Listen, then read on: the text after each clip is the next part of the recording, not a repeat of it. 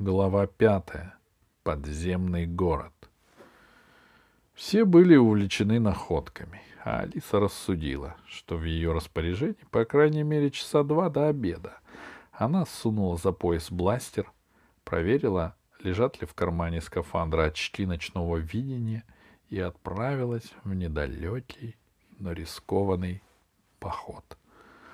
Перейдя речку, Алиса остановилась, глядя вверх на вход в пещеру. До него было метров десять, и обрыв был крутым, почти отвесным. На полпути к пещере начинались колючие кусты. Значит, метров пять придется подниматься, цепляясь за небольшие выступы и прижимаясь к камням. Алиса оглянулась. Вроде бы никакой опасности. Она глазами отыскала несколько выступов в стене и поставила ногу на первый. Первые метра три она поднималась уверенно, но тут везение прекратилось. Ни одного выступа, ни одной трещины, только астролистый кустик в метре над головой. Алиса попыталась выцарапать углубление в твердой скале, но перчатки были слишком мягкими для этого, а ничего более твердого она взять с собой не догадалась. Наверное, придется спускаться и искать другой путь, подумала она, хотя спускаться было жаль. До кустиков оставалось совсем немного. Тогда она вспомнила о бластере. Осторожно, чтобы не потерять равновесие, Алиса достала бластер из-за пояса. Конечно, луч его рассчитан только на то, чтобы усыпить жертву, и все же. Прижавшись к скале, Алиса отвела в сторону руку с бластером и нажала на курок. Ослепительный луч коснулся скалы, подняв облако пыли. Нет, ничего не выходит. Алиса перевела силу бластера на максимум. И тут почувствовала опасность. Она ничего не видела, не слышала, просто поняла, что внизу враг. Одного взгляда было достаточно, чтобы убедиться — она не ошиблась. У подножия обрыва стояло чудовище, похожее на крокодила, только на высоких лапах, и раздувало и раздумывала, как ему сожрать Алису. Если бы чудовище сообразило встать на задние лапы, оно могло бы без труда вцепиться Алисе в ногу и стащить ее вниз. Алиса же ничем помешать чудовищу не могла потому что с трудом балансировала на носках, распластавшись по стене. Заметив, как Алиса старается оторвать руку с бластером от скалы, чудовище сжалось на мгновение и, распрямившись пружиной, прыгнула. Этот прыжок и разрешил все Алисины трудности. От испуга она взлетела вверх, вцепилась в кусты, росшие под входом в пещеру. Откуда взялись на это силы, она сама не поняла. Чудовище, оскорбленно рыча, сползло на брюхе к подножию обрыва. А Алиса подтянулась, держась за кусты. Через несколько секунд она уже была в пещере. С минуту Алиса неподвижно лежала у входа в пещеру прислушиваясь, есть ли там что-нибудь. Но вокруг было совершенно тихо. Алиса поднялась, весело помахала на прощание рукой чудовищу, которое обиженно взревело, потом опустила на глаза ночные очки и шагнула в темноту пещеры. Пещера была пустой. Алису это расстроило. Она надеялась, что как только попадет сюда, увидит сундуки с драгоценностями или книги пропавшей цивилизации. В разных сторонах от входа отходили коридоры и вырубленные в камне лестницы. Алиса поднялась по одной из них, заглянула в комнату справа от коридора, потом в другую. Комнаты были пусты. Алиса остановилась и подумала. Что-то неладно. Ну, конечно же, Ведь там были ступеньки. Вся эта пещера внутри сделана разумными существами. Конечно, природа может случайно сделать прямой коридор и даже квадратный зал, но вот лестниц природа делать так и не научилась. Коридоров и комнат было немыслимое множество. Хотя, возможно, Алисе это показалось, потому что она не привыкла ходить по пещерам. Куда идти? Алиса рассудила так. Если сверху над ее головой была крепость, и там куда-то, и там когда-то произошло сражение, то наверняка из подземного города в крепость раньше был ход.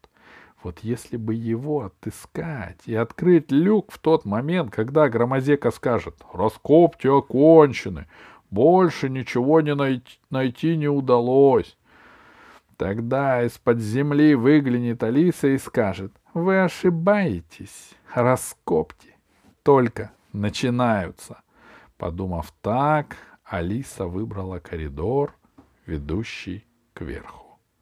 И ей повезло. Уже через несколько шагов она попала на перекресток коридоров. Там, забытый тем-то, лежал бронзовый топорик украшенный светящимися драгоценными камнями и красивой насечкой в виде цветов и зверей. Алиса подняла топорик. Он был тяжелым, но очень удобно пришелся по руке, будто был сделан специально для Алисы.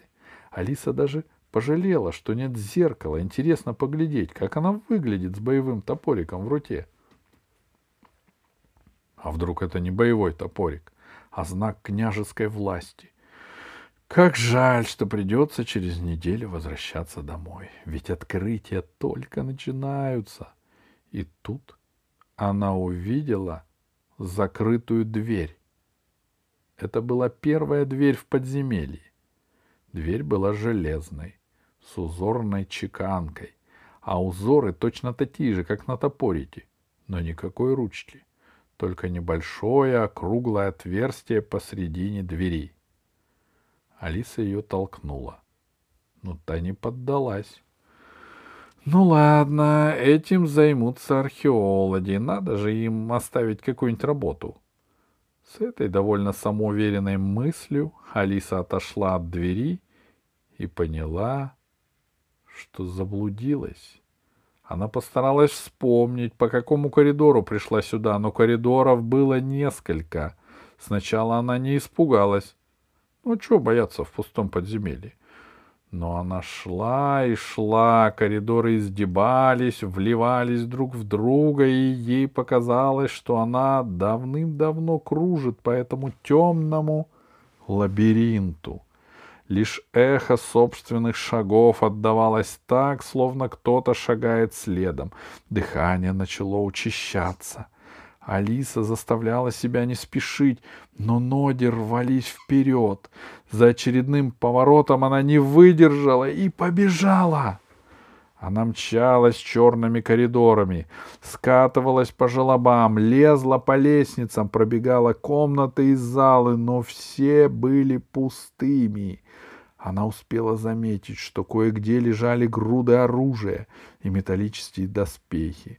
В других — каменные изваяния. Дальше — гора битых глиняных горшков. Время перестало существовать. Алиса не могла бы сказать, давно ли она бежит. Вот еще одна лестница наверх. Алиса бросилась по ней, и она оказалась в большом зале с низко нависшими каменным потолком. Никакого выхода. Алиса по инерции добежала до противоположной стены, споткнувшись о скелет в латах, лежавший на полу. Скелет от прикосновения превратился в пыль. И тут Алиса поняла, что смертельно устала и никуда бежать не в силах. Она села на пол у стены. И тут сверху кто-то постучал. Это было невероятно. Может, там живет чудовище, которая почуяла Алису и решила ее съесть? Алиса затаила дыхание. Раздался еще один удар, затем страшный, леденящий сердце скрип.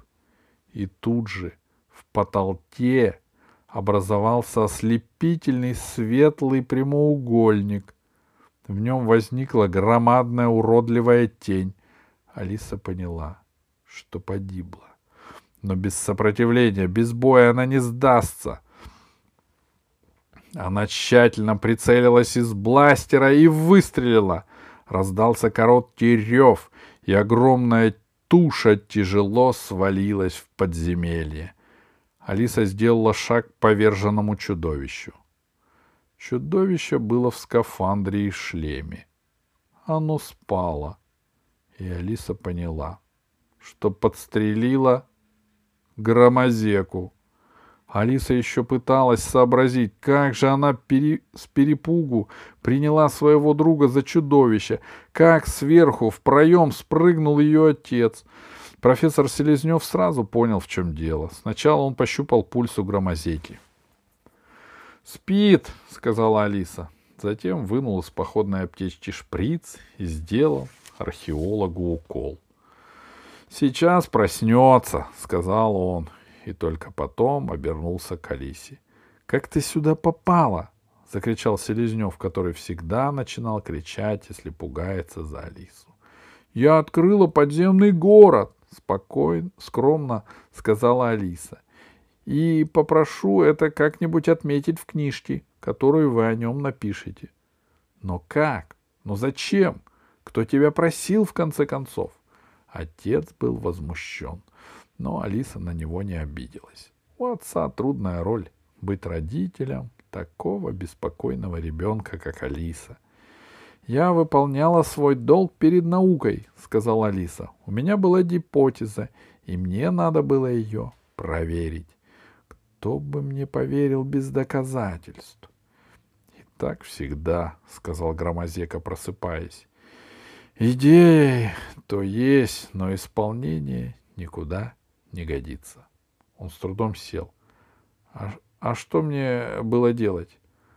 Уговаривать меня, убеждать, не стрелять же. А вы бы надо мной смеялись. Вот я и нашла самый лучший способ убеждения. Разве нет? —